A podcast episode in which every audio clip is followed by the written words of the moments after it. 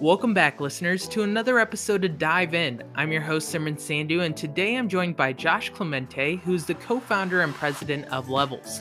Levels is also the first metabolic fitness company, and they actually let you track your blood glucose in real time so you can optimize your diet, exercise, and overall health. Now, as always, before we hop into this interview, I'd also like to give a special shout out to our sponsor, DeliverN, which is looking to make it safer to shop on marketplaces like Facebook and Craigslist. Now, that said, let's dive in. Josh, so excited to have you join us today. Simran, thanks for having me.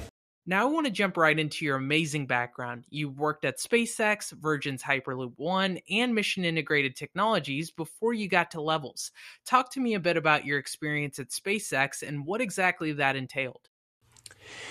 Well, I started at SpaceX right after they initially made it to orbit, and so that was that was when SpaceX was still relatively unknown in the world of of spaceflight technology. Uh, certainly an underdog, and so I got the opportunity to be um, on the ground floor, just basically building like our lives depended on it, which is what the environment I think would be best described as. Uh, there was no security. Every launch was a, a make or break launch for the company, and many times we were reminded by uh, you know Elon and Gwynne that if we didn't succeed on this flight, we weren't going to have jobs a few weeks later, and and so that pressure I think introduced. Uh, combined with the quality of the team, introduced just a once in a lifetime opportunity, certainly for me, to um, to really cut away the excess that is oftentimes associated with the spaceflight industry.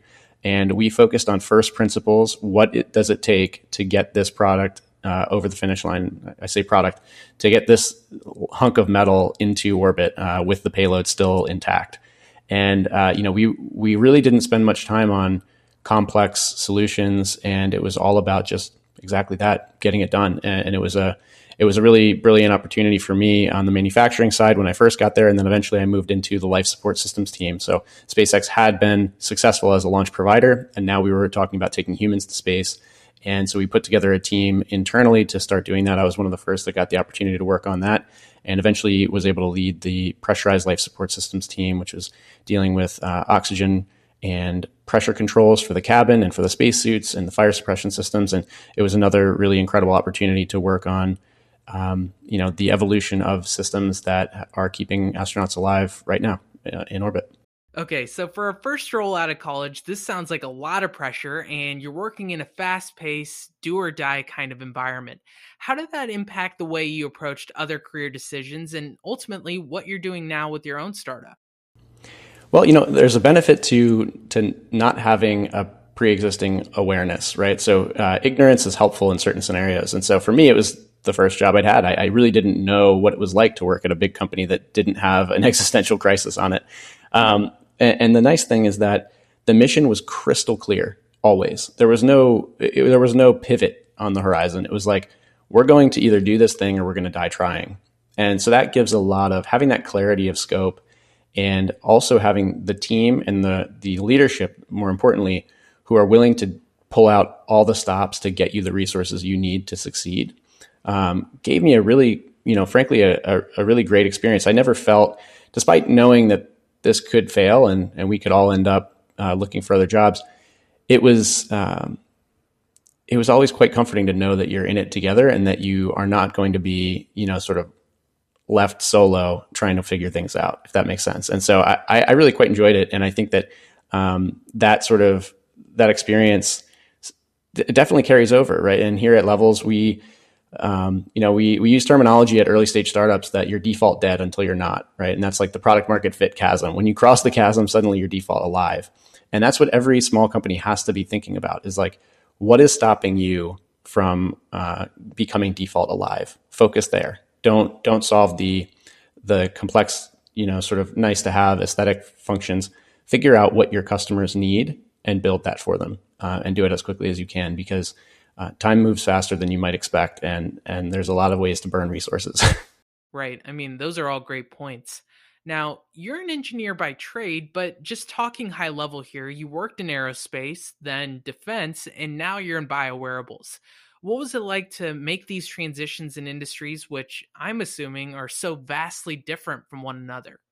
Yeah, you know, I think there's there's something to be said for just um, developing an intuition for solving problems, and then you, once you once you have that, you start to see problems that can be solved all over the place. And um, you know, my dad used to use this Mark Twain quote all the time, which was, "All you need in life is ignorance and confidence." And what that means, I think, is that if you don't know how things are done, then you won't worry about doing them differently. And if you have the confidence to do them differently, then you'll do them. And so it's like um, that's kind of what's necessary. I feel like to bridge between industries and to feel confident in doing so is like I don't have the credentials really to work in several of the industries I've worked in. But at the end of the day, if you don't get hung up there and you just think about what's the problem that I that, that I see that could be solvable here, um, and and so at SpaceX the problem was obvious. You know, I believe in in spaceflight as the future of civilization, and I think that it's important that we get costs down and we get lift capacity up. And so reusability is an absolute necessity there. So that was obvious. Um, in the defense industry, you know, it was a slightly more nuanced problem, but certainly there was a, an opportunity to make uh, people safer while they were trying to rescue others. And then in the health industry, I myself experienced the problem that I think needs solving, which is that metabolic dysfunction comes on slowly and society's not paying attention to it. And there's an opportunity to close the loop between the actions we take every day and the reactions our bodies experience and use our health data to make better choices. And that is not currently, it doesn't exist today. And it's obvious to me that as the rate of dysfunction accelerates globally, this has to exist or we will. Uh, we have no other option essentially. So it will exist, and it, it, if it can, um, you know, what, what, I experienced, and I'm happy to jump into my own uh, story, but what I experienced was kind of like a patient zero example of it, and so there was no qualification needed. It was just, oh yeah, this is a problem and it's solvable. Yep, and you completely read my mind there because that's exactly what I was going to ask you next. What inspired you to go and create levels and tackle this problem with metabolic health? Well, you know, first off, health is the compounded outcome of the decisions we make over, you know, d- days, years, decades. Um, people are living lives without any feedback on the decisions they're, they're making. And so this is how you end up in an environment where we're constantly stimulated, we're not sleeping well, we're stressed all the time, and our food is tailored for the convenience of our lives rather than for nutrition. And so it's very easy without feedback to course correct. It's very easy for people to end up way off the track of health. Um, and so I experienced that myself. I'm, I'm someone who has never really experienced weight gain necessarily. I've been uh, you know, fairly fit my whole life. Certainly played sports, worked out a lot. Uh, I was a CrossFit trainer for the past eight years. Um, but while I was at SpaceX, I started to experience inexplicable fatigue, symptomatic, um, you know, episodes where I would be shaky and, un- and, just uncomfortable, and I need to just sit down. And irritation and my my cognitive faculties were not around me. I was always struggling to remember things and just feeling generally irritable. And this came on slowly, but I one day I just woke up and realized like I, I feel like I have a terminal illness. Something has gone wrong, and I, I can't really explain why or where it came from. Um, to make a long story short, I worked with my doctor, and he, he ran a couple you know standard blood panels. Didn't really find anything out of the ordinary. However, I started on my own just reading into the literature on energy and on metabolism, which is the it's the set of processes that take our food and environment and turn it into energy for every cell in the body. And so it became clear that metabolism or metabolic health is the foundation upon which physical health and mental health are built. You can't have a you know brain tissue that works well if if your brain uh, cells can't get energy. You can't have strong muscle tissue if you can't unleash energy. And so that's all metabolic in nature. So I became obsessed with this. I started pricking my finger actually to measure the primary energy molecule, which is glucose uh, or blood sugar as we call it. And couldn't make much much sense of it. It was just kind of a point cloud. I was using Excel and all this stuff. It was getting kind of crazy, but then I read about this technology called CGM, uh, continuous glucose monitoring. And this was developed for people with diabetes so that, you know, for those with diabetes, they've lost control of the glucose feedback loop. So glucose starts to rise uncontrollably and that causes cellular destruction. So even though glucose is an important molecule, it needs to stay in a tight range or it starts to destroy the peripheral tissue, the nervous system. Uh, you start to have complications with cardiovascular disease, blindness, uh, uh, stroke, Alzheimer's, dementia is called type 3 diabetes. So a lot of bad things start happening. So I became aware of this and the, these devices, and I wanted one of those myself because I'm pricking my finger and basically replicating this function. I asked my doctor for one, and he just denied me flat out and said, like, this is not for you; it's for sick people. Um, and so, you know, putting my systems engineering hat on, it, it didn't make any sense that if you're trying to understand how a system works, you have to measure the the you know the most important data streams associated with it. And if you want to prevent a system from failing, you need to already be measuring it. You can't measure it after it's failed and try to fix it. That's not the way that you design uh, complex systems. So it felt quite frustrating for me. I eventually got a CGM, and within about a week, I realized that I was either borderline or full blown pre diabetic. And that's when things really changed for me. Is I, I looked into the data and, and, understood very quickly that this is a much bigger and quieter problem than I had realized. Um, in the U.S. today, we have over 120 million people either have type 2 diabetes or prediabetes. And of the, the say 84 million who have prediabetes, almost 90% of them don't know they have it. So this is a quietly developing disorder that affects different people differently. And the reason became obvious to me, it, it's that people don't have the feedback. They don't know that the choices they're making each day are driving them in a direction. And, and so that's uh, that experience and the CGM giving me direct insight into the effects of my nutrition, my exercise, my sleep quality, my stress levels each day. Um, it transformed my approach to life. I, I, I truly became, uh, I think, in tune with my body in a way that I had never been before and I just knew uh, this is something I wanted to work on. It was it was fascinating to me. It helped me probably avoid a lifetime of uh, unnecessary chronic illness, and I I want to proliferate it, and that's what Levels is. No, that's amazing. I mean, it's a problem you personally faced, and then you were determined enough to go and do something about it. And throughout that process, you found your other co founders who also come from very impressive backgrounds. How did you go about connecting with them and getting them to go pursue this problem with you? Well, my my co-founders were all within about one degree of uh, network separation from me. So uh, Sam Korkos, who's the, the first person I was able to convince to come aboard, he and I have had known each other for several years. We were we were sort of like professional network uh, friends. So we we knew each other and we cared a lot about what what each was doing professionally, we weren't very, you know, we weren't like close personal friends, but we knew how each other operate, their principles. We we agreed on the way the wor- world works and the way to attack problems. And because I had that context, um, you know, Sam was one of the first people that I really dove deep on this this concept with because I felt so strongly that he had the skill set that could be complementary to what this project needs. And it was the same, you know, with David and Andrew and Casey uh, who each bring expertise in a certain area, but also the way that they think about the world and the way they think about health specifically was super compatible with with what the the vision for Levels was. Um, and so the the reason, first of all, you know, I think it's really important for people to focus on shared principles. Um, it, it's not. You'll find a lot of people. If you have a great idea, you'll find a lot of people who believe it's it's the future, believe that it's worth pursuing but you really need to agree on the how and the why.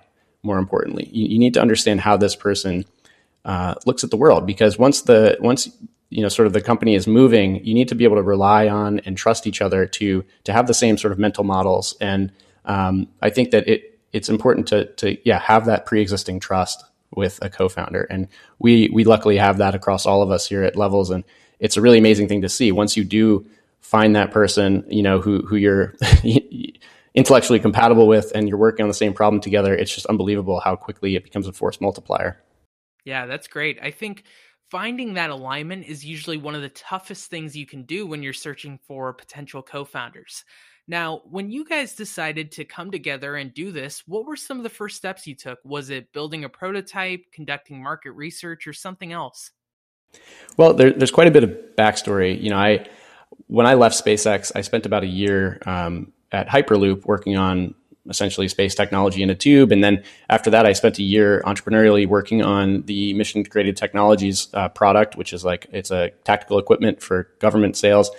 While I was working on Hyperloop and and uh, we call it MIT for for short, um, I had this side project of learning about my own health, and that evolved very quickly into like a total all-consuming passion. And so I spent the year after uh, designing the tactical vehicle immersed in research and trying to develop the concept for levels. And, and it took some time to, to land on the key pieces. Um, so I had done quite a bit of regulatory um, and sort of legal and say mechanistic research into like what what are the moving parts and how what needs to happen in order for more people to gain access to their real time blood sugar levels, um, such that we can then build the behavior change platform on top of it, right? Because that's what ultimately levels is. Um, and so so that year was spent in research mode, not a lot of forward progress on paper, but a lot of you know background development work. And then when the the co-founding team came together, we were able to hit the ground running. And it was you know there was a good concept in place. There was a proof of concept, more importantly, where we could use existing technology, continuous glucose monitors, um, and give these you know get get access to them for people such that they can monitor their glucose and suddenly the questions start to arise people once you have that data stream it becomes really in, insightful and, and you're like whoa you know there's all of these intuitive and counterintuitive things happening and that's where you can add more value um, so we were able to get a proof of concept going almost immediately within a few weeks of, of putting the team together. And uh, and from there we were able to raise some seed money and develop the first app concept. So um, to kind of close the loop on all of this you know the the important thing to think about, um, you know, as it relates to what Levels is working on, is that these devices, continuous glucose monitors, have been around for more than 10 years. They're, they, they've been used and clinically approved for the management of diabetes. And, and, what they do is they provide a raw data stream. They just tell you your, this is your glucose level. Um, that's, that's fantastic. And they've developed in a really promising direction hardware wise, but they don't tell you what is, what lifestyle choices you're making to, to induce these levels and what you should do about it or could do better. And so levels, you know, we exist as the platform on top of the hardware. So we're the interface between raw data and behavior change. Um, and you know, you can kind of think about this the way you had Will Ahmed from from Whoop on, right? And Whoop is essentially a behavior change model built on top of heart rate monitoring. So, uh, you know, a simple heart rate monitor that gives you your your BPM versus a Whoop are two entirely different things. A Whoop tells you how to make your sleep better, how to make your training better. Uh, levels sits on top of raw glucose data, and we tell you where the interface between nutrition, exercise, sleep, and stress exists and how you can optimize. So it's important that we we improve accessibility of the hardware and simultaneously build this um, this intelligent layer on top to lead towards better outcomes. Wow. I mean, that's really interesting. And clearly, people want this information because even though you're in beta, you have tens of thousands of people who are on your wait list. So, how do you even create buzz for a product or service like this? Yeah, so most recent numbers are we're at we're at about 118,000 on the wait list. So things are things are moving. No, it's uh, it's hard to stay on top of it myself, but I, I think that the the way that there's a there's so much pent up interest in this space that has not been tapped into because there's an assumption that people only care about health information if they're sick. And that is a it's a misassumption. So people actually care quite a lot about being healthy. Um, you know, we we have used evidence of people, you know, rates of obesity climbing despite evidence that you know you should eat better and work out more um, as as evidence that people don't care about their health. But the reality is, as I mentioned, it's the fact that we have no feedback on the decisions that are leading to this. We use the bathroom scale as basically the only health data in our lives. So when, when you provide an opportunity to see beneath the skin, essentially, to, to have a real time measure of a molecule that's coursing through your body that is being used as your primary energy molecule that turns directly into energy or fat, depending on how, you know, you're, how you're consuming and when you're consuming. Um, it's, it's like a huge unlock for awareness and that's what people truly want. They want to know about me. They don't want to know about society on average. They want to understand what should I be doing differently. And so we, we really haven't done much besides create this, this concept and put it out there into the world.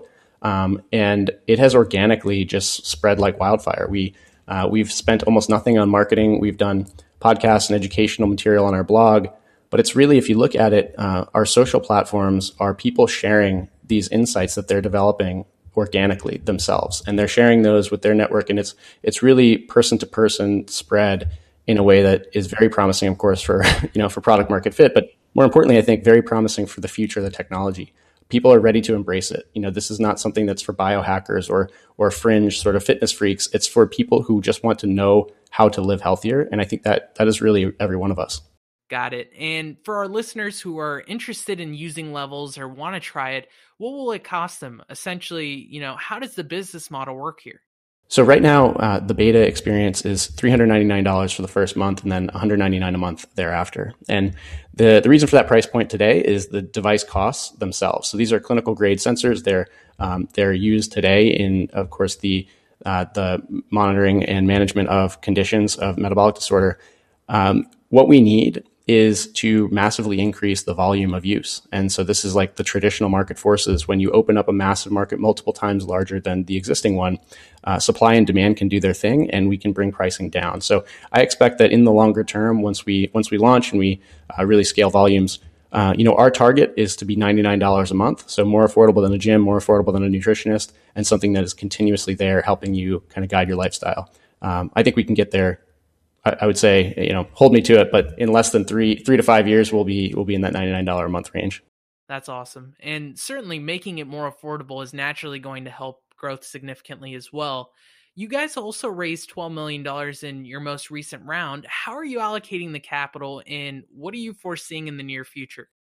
Yeah, so you know we raised uh, through a number of vehicles. Like started off with Safe Notes early on, and then uh, raised our, our large round that was led by A16Z. And and yeah, so right now we're a very lean organization. We were remote even before COVID. Um, and so we we don't have office overhead. We we have a distributed team who are able to live wherever they want and and live you know sort of in, in that area that is best for them without affecting their sort of compensation capability. So we're we're dedicated to being a truly remote first organization, and that's been really beneficial to keeping burn low. Um, but more importantly, we you know we have a lot of dry powder but it's you know as I mentioned earlier on, it's a lot, it's very easy to burn through resources, right? It's it's very hard to to stay focused when you're well capitalized and execute on the key priorities for the company. So what we're focused on is developing the product that leads to the behavior change that is necessary. Uh, our company mission is to solve the metabolic health crisis. And it is, you, you currently have half a billion people globally with preventable type 2 diabetes and that number is increasing at an increasing rate. So it's critical that we we develop something that is that is you know in a sense sticky that it retains on its own because people are learning from it and they're implementing the lessons learned. And so that's that's where we are today. We're in in beta mode, just um, continually iterating and focusing on our on our member feedback and making sure that the you know the features we roll out are the ones that that will lead to the highest you know sort of bang for the buck and actionability. And uh, right now, that's that's a fairly that's a fairly affordable process. Frankly, we've got we've got good runway now. The it, it is also time sensitive. We want to get this out there into the world and have people, you know, again expand this this market and move beyond glucose to other health mo- molecules that are really important. So, um, you know, today again, we're we're hanging back. We're not we're not really doing much beyond extreme product development. And um, once we do hit that, uh, you know, hit that milestone where we feel the product is where it needs to be, which I expect will be quite shortly th- later this year, um, that's when we're going to hit growth mode, and and then that's where you know the the money pipeline is very important, right? It's uh, it's to help access channels and and then amplify. Right, and a bit of an open ended question here, but what does success look like for you guys?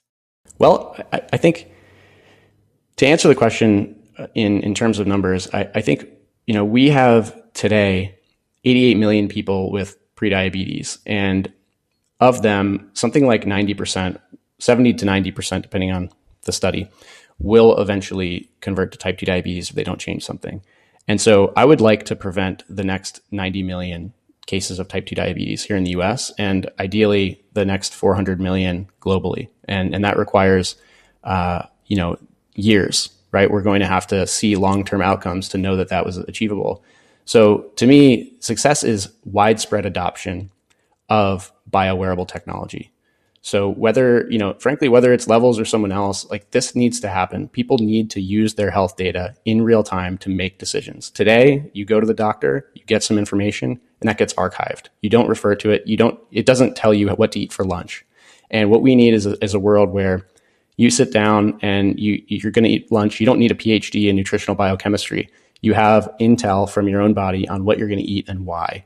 And uh, it goes beyond nutrition, of course, but that's the point: is that we we have the technology. It's just a matter of building it or organizing it in such a way that people have access to it and that it is insightful. And that's the once we're in that future, I think the problem takes care of itself. People become healthier because they they have no reason not to. Okay, that really helped put things in perspective. So thank you for that. Josh, what would be your one piece of advice to an aspiring entrepreneur or someone who's currently building their company?